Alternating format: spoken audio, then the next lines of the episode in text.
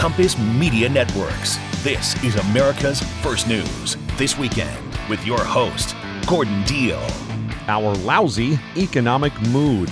I'm Gordon Deal with Jennifer Kushinka. Thanks for spending part of your weekend with us. Here's what's coming up this hour. If the economy picked up steam in the third quarter and the unemployment rate remains low, why are Americans gloomy? We'll have analysis. Super commuting is on the rise. Here are the workers who make extraordinary trips to work.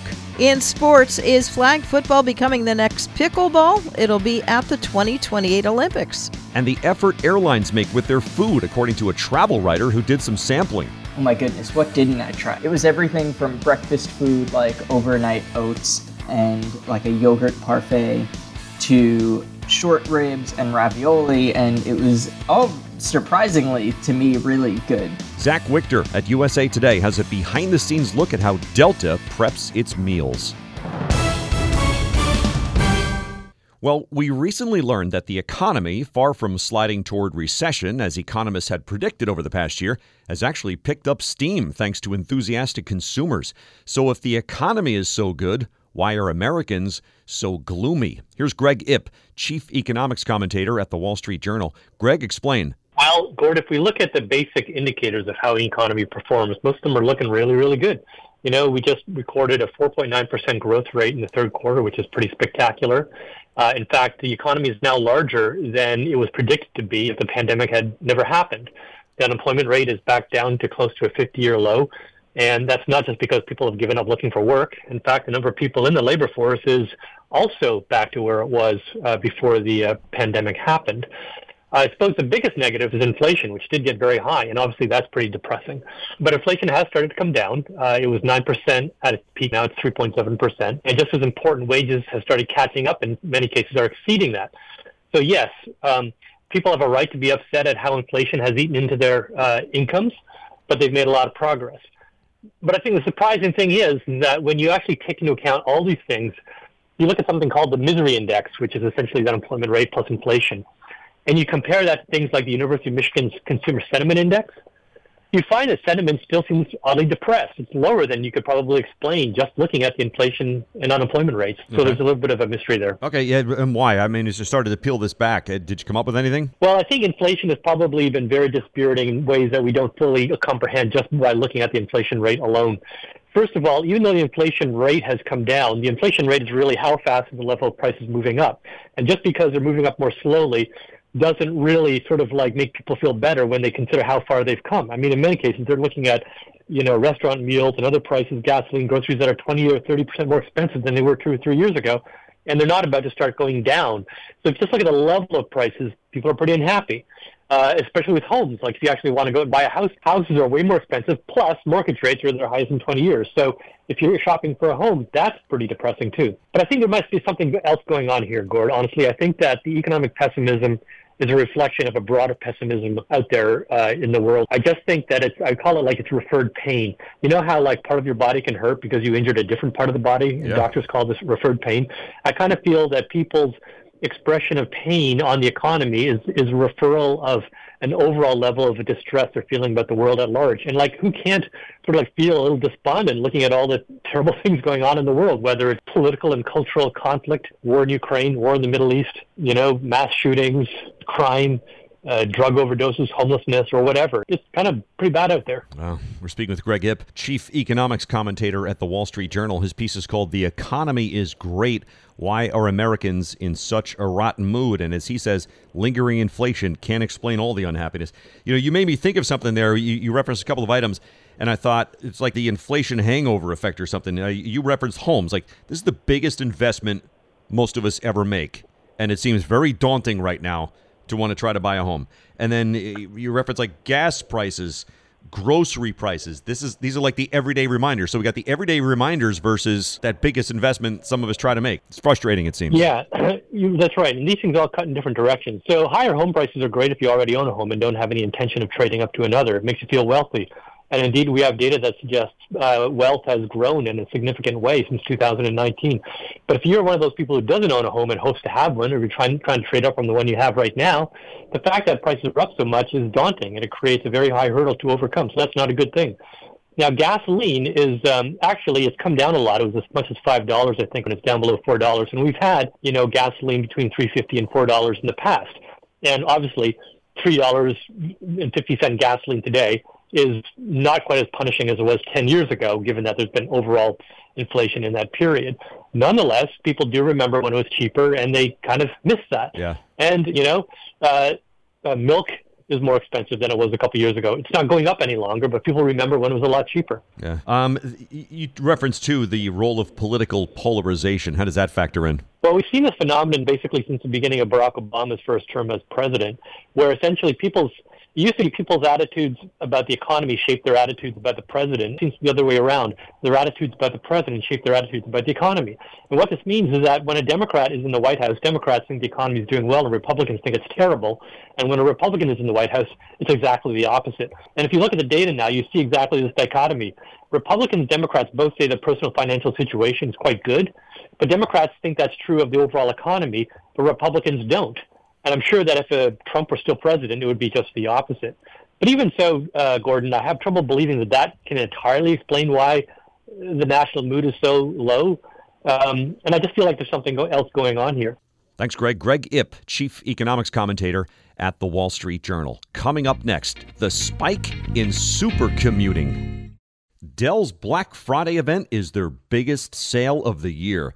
Shop limited time deals on laptops like the stylish, innovative XPS 13, engineered to do it all on the Intel Evo platform. Plus, save big on ultra sharp monitors and top brand accessories. Shop now at dell.com/deals to take advantage of huge savings and free shipping. Again, that's dell.com/deals. Thanks for spending part of your weekend here. Thanks to the flexibility of many hybrid jobs, more and more professionals are rethinking the maximum distance they're willing to commute. Some are making extended drives, others are enduring long journeys by mass transit, and an elite handful are taking Herculean journeys involving multiple flights. Here's Aki Ito, senior correspondent at Insider. Aki, what's trending? It's basically somebody who has a very, very long commute. Um, so researchers define it in different ways, but probably the most standard definition is somebody who has a commute one way that's more than 90 minutes. Okay. And so we've seen more of these over what, the past couple of decades?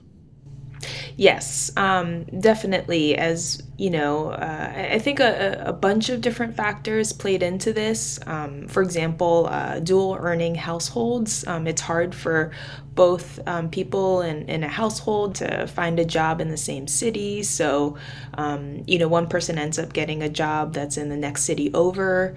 Explain uh, the part where you talk about this spelling trouble for mid sized cities. Yeah, so I mean, you know, people have, you know, very different theories about this, but um, there's a professor I spoke to at NYU. He's um, an expert on urban planning. His name's Mitchell Moss. And his hypothesis is that, you know, the emergence of remote work, people were like, oh, big cities are dead, like everybody's moving out. But he was saying, you know, actually, big cities are going to benefit from this um, trend of hybrid work because everybody's still going to want to get together in these big cities. We're speaking with Aki Ito, senior correspondent at Insider. Her story is called Super Commuting is on the Rise, and that spells big trouble for mid-sized cities. Uh, you, you, opened your story talking about this uh, this guy Lee Robinson from Iowa. Explain what he goes through. yeah, so his uh, his commute is quite long. Um, you know, he gets up at five in the morning, uh, drives to the airport. Um, he, he lives in Des Moines, so he's all the way in Iowa uh, goes through security, gets on a 6 a.m. flight. Then he has a connection in Denver because there isn't a direct flight from Des Moines to San Francisco where his office is. So then he gets on another flight to San Francisco, takes an Uber to um, San Francisco's financial district where his office is.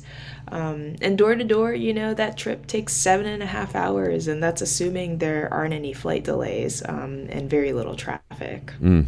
I'm jealous that he wakes up at five but is on a six o'clock plane. well, that's like that. perhaps one of the pleasures of living, you know, in a, right. in a smaller city. right. What happens uh, years from now? Is this is this going to continue, or or could things possibly s- switch in a new direction. You know, I do think it's going to continue. Um, you know, I, I, think kind of early to the middle of the pandemic, a lot of us thought that like remote work was going to be the new big thing. But um, increasingly, as companies uh, have their employees come back to the office, it's looking like hybrid work is really the dominant model here. Um, I, I do think the companies that are insisting on five days a week, increasingly, they're going to, you know, scale that back to four, maybe three days. Um, maybe the companies that are doing three days um, will scale it back to one, or maybe they'll make it more into a, a model where it's like one week out of uh, an entire month. Um, and, and, you know and that's just I, th- I think that's going to continue as a technology that enables remote work is going to get better and better. Um, so i think we're going to see a lot more super commuters in the future for sure. Yeah. Um, you had a, a, neat little breakout in which you you referenced uh, the super commute math. Explain that. Like uh, you, you know, if you only have to go to work in the office a couple of days, you can afford the longer commute, possibly. Yeah. Um, you had a, a, neat little breakout in which you you referenced uh, the super commute math. Explain that. Like, uh, you, you know, if you only have to go to work in the office a couple of days, you can afford the longer commute, possibly. Right, right, exactly. So, you know, think about like how much time you commute uh, one way per day. You know, you multiply that by two, and then you multiply that by five um, to think about, you know, the entire time you spend commuting during a week uh, pre pandemic.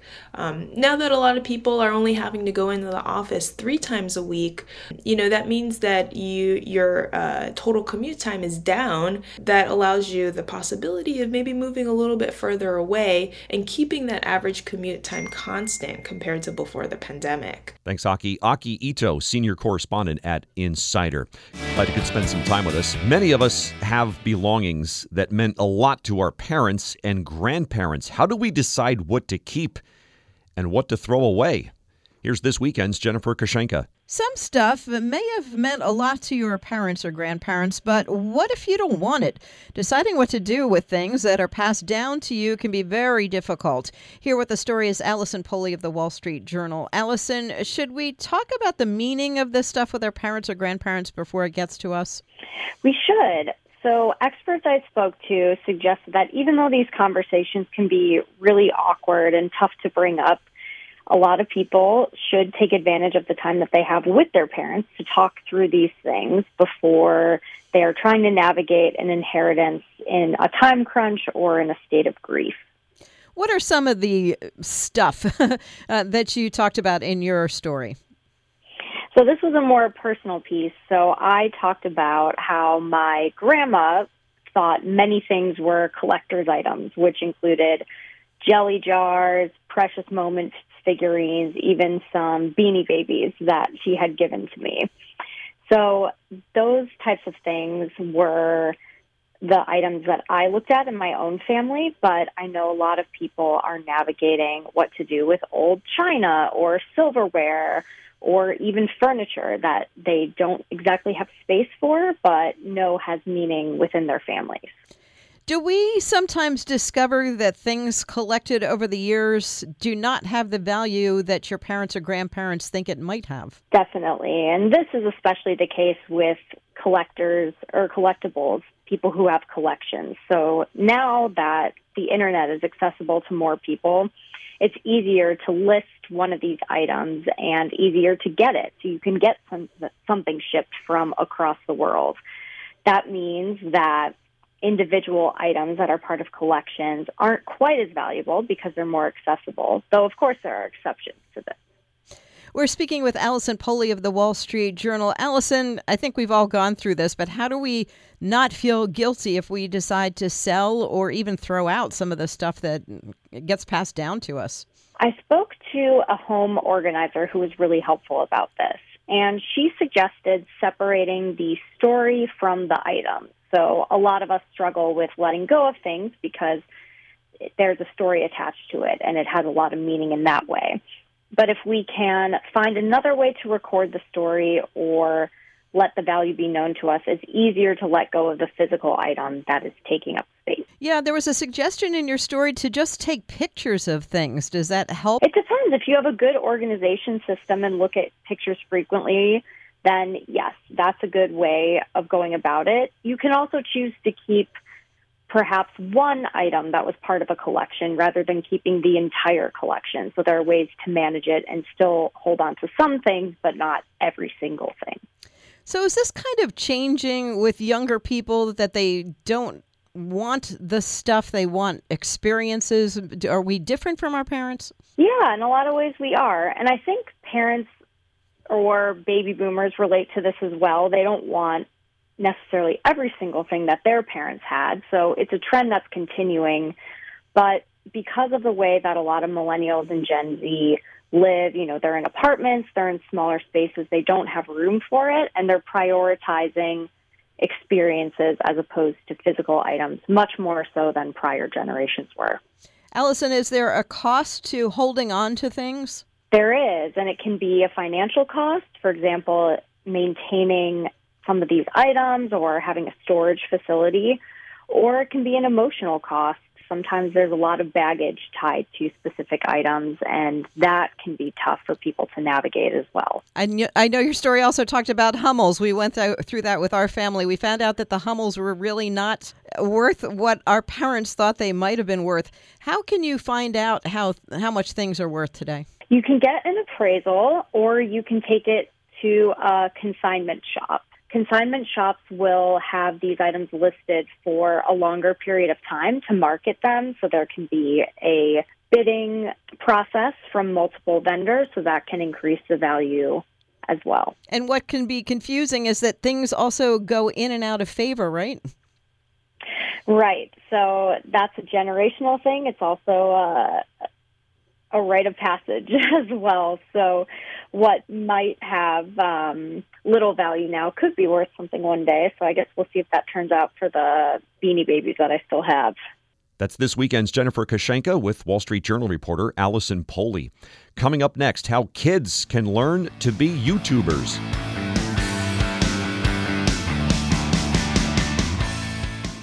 Aging is a journey that can gather some unwanted passengers, namely those senescent or zombie cells. Hi, it's Gordon Deal, and I used to feel that sluggish middle age mood, those aches after workouts.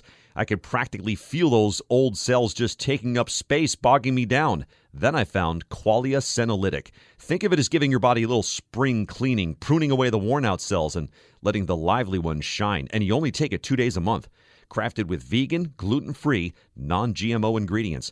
Plus, with a 100 day money back guarantee, you've got a risk free journey to rejuvenation. Resist aging at the cellular level. Try Qualia Senolytic.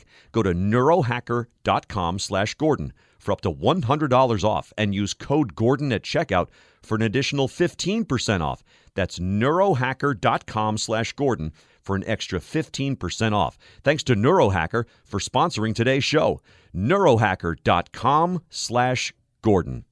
Thanks for spending part of your weekend with us. Gordon Deal with Jennifer Kushinka. Coming up this half hour, camp for young content creators. Also, prepping airline food. And is flag football becoming the next pickleball? We'll have that story in about 15 minutes.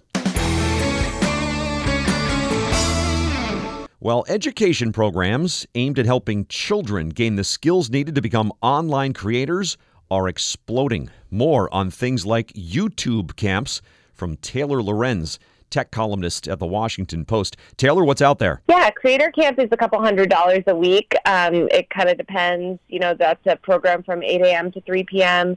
Um, some of the other camps are a little bit more expensive. Um, it just kind of depends on the program and if the camp is solely dedicated to this or it's just part of it. Okay. Uh, so to that point, they're like what art or theater camps that are maybe incorporating some of this in there.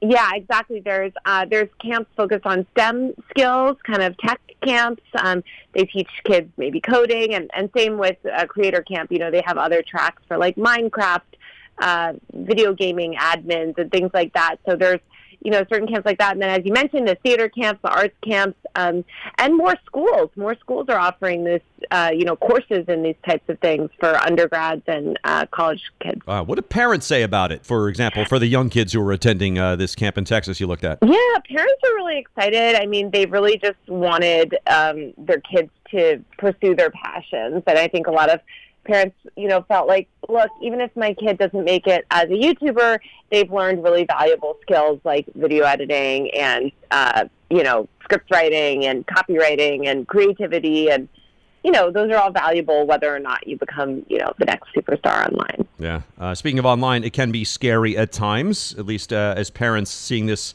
uh, for their children. Uh, digital safety is something addressed there? Yeah, exactly. Uh, they do um, talk about creating responsible content. Um, the videos that they make at camp, you know, they stress safety and fun. Um, and then, uh, and then, of course, yeah, it's up to parents to kind of decide whether their kid has a public social media profile or not. Um, that's ultimately they leave that decision up to the parents. Thanks, Taylor. Taylor Lorenz, tech columnist at the Washington Post. Coming up next, what goes into preparing airline food? Did you know traditional bed sheets harbor as much bacteria as a toilet seat? The germs in your sheets can cause acne, allergies, stuffy noses, and other gross ailments. Fears, though, that you can put to bed with Miracle Made bed sheets. Miracle Made uses silver infused fabrics inspired by NASA that are thermoregulating to keep you at a perfect temperature all night. Miracle Made is self cleaning, self cooling, luxurious, eco friendly bedding designed to protect your skin for more restorative rest. My wife and I love them. Now, my listeners can have a clean night's sleep while saving over 40% and sleep cool all summer and warm all winter. The website, trymiracle.com slash Gordon. Claim your free three-piece towel set and save over 40% at checkout. Miracle Made products are backed with a 30-day money-back guarantee. Again, the website, trymiracle.com slash Gordon. Trymiracle.com slash Gordon to save big. You can sleep cool, comfy, and clean. Miracle Made bedding, NASA inspired for out of this world comfort. Sleep clean with Miracle. Thanks for spending part of your weekend with us. People often say you don't want to see how the sausage is made. Well, Zach Wichter, travel writer at USA Today, is not one of them. He recently sampled a bunch of Delta Airlines' new first class food at their headquarters in Atlanta. So, did he spit it out into a napkin or ask for seconds? Zach, what happened? Delta kindly let me into their domestic flight kitchen at their headquarters in Atlanta, and I got to see all about how airplane meals come together. Um, and it was really crazy. I mean, the volume of meals that they produce is just tremendous. And seeing this gigantic facility really makes you appreciate how much goes on behind the scenes uh, to get that food on the little tray that comes in front of you. Right. What did you try when you were there? Oh my goodness, what didn't I try? I so they so when I was down there, they gave me a tasting of pretty much I think every item on the current domestic first class menu. It was everything from breakfast food like overnight oats uh, and uh, like a yogurt parfait to short ribs and ravioli, and it was all surprisingly to me really good. You know. Wow. All right. So, uh, explain if you can, at least a little bit, what goes into. I don't know the amount of meals they must have to churn out every day. Oh yeah, I mean it's like thousands of meals a day. Um, and they have this big facility down in Atlanta. It's one of actually four catering facilities just in Atlanta and is almost exclusively dedicated to flights that depart from that airport. So, if you think about it, that can really give you a sense of the scale of the overall catering operation because they have this replicated in many places across the country. But basically, it's all about trying to get consistently delivered food kind of cooked and processed and plated and out to the plane as quickly as possible. And one thing that I thought was really interesting is they bring in a lot of fresh ingredients, you know, produce, that kind of thing. And they really do work to keep it fresh. If a fresh fruit or a vegetable comes into that facility, it's on the plane the same day or at most the next day. And so the volume of turnover there is really high, and there are just thousands of employees working to get everything uh, together and keep it moving. Hmm. We're speaking with Zach Wichter. He writes the cruising altitude column for USA Today about travel. This piece is called What's the Deal with Airline Food? He went to Atlanta to find out with Delta. Uh, so why does food get a bad rap then? If what you say is is true, that it's good, it's of higher quality. Sure. So I think you know historically, um, especially say from like the 80s and 90s, because you know way long ago, airline food was known for being really good when they were carving roast in the aisle. uh, and then there was a period where airlines were really consolidating and cost cutting. Uh, and at that time, I think they leaned in pretty heavily to the frozen, pre-packaged meal kind of offerings. Um, since then, like I said, more recently, airlines have put a lot of thought and investment into creating meals that they sort of cook on the ground – freeze and reheat on board, yes, but they spend a lot more time thinking about what food uh, is going to reheat well um, and really kind of tweaking their menus to make it as tasty as they can, uh, given the limitations of you know serving and heating up food on airplanes. I was surprised by the hygiene routine that you found for workers in that catering area. Yeah, this hygiene routine that you're asking about, everyone who works in this facility who's involved in food prep has to go through this sort of air blast chamber where you walk in, you close the door, it shoots you with all of this high pressure air to blast all of the particles off of the protective clothing that you're already wearing over your regular clothes.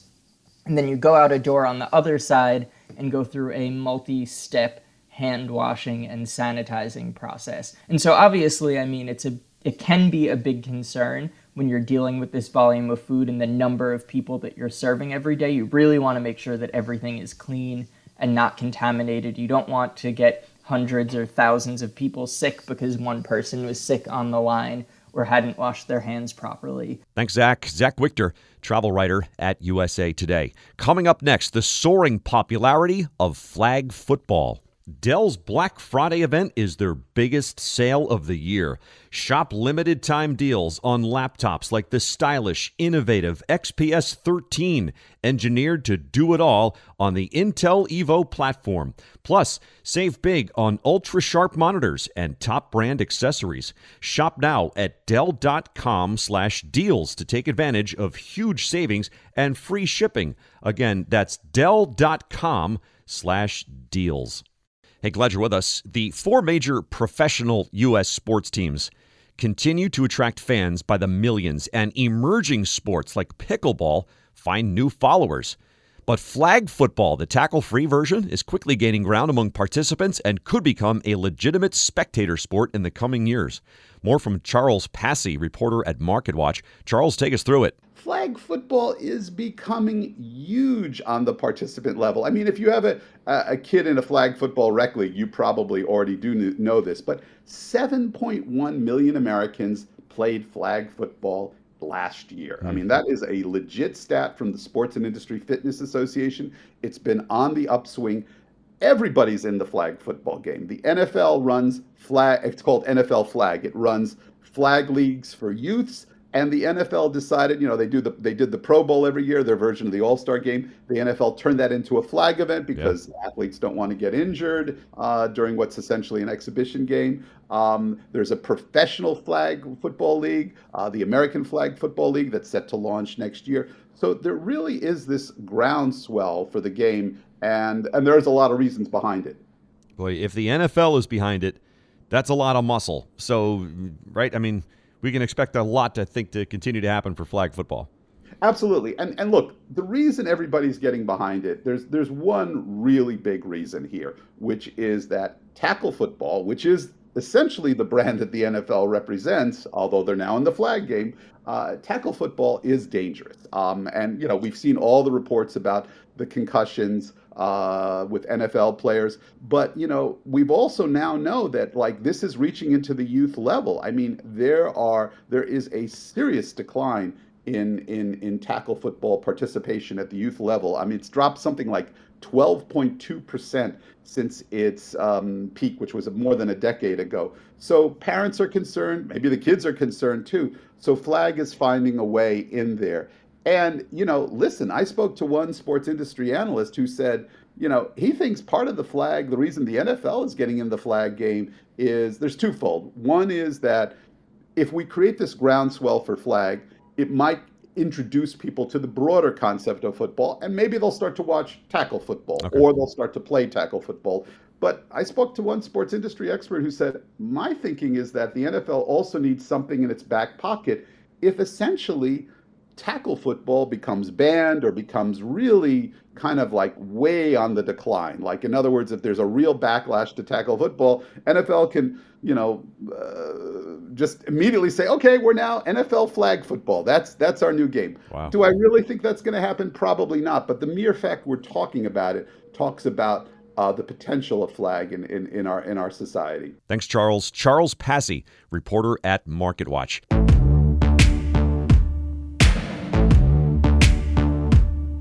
Well, we'll finish with this. Dana Rice, realtor in the Bethesda, Maryland and Washington, D.C. area, has gone viral after capturing the comical moment her husband created a Taylor Swift jar.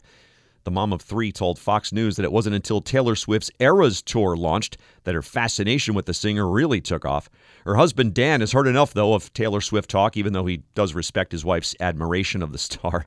The video captured Mrs. Rice's genuine reaction to seeing her very own Taylor Swift jar, which requires her to pay a quarter anytime she mentions the A list celebrity or Taylor Swift's new beau, Travis Kelce. The jar reads, quote, Taylor Swift jar. Any mention of T Swift and you owe 25 cents? I can't take it anymore. Travis Kelce included.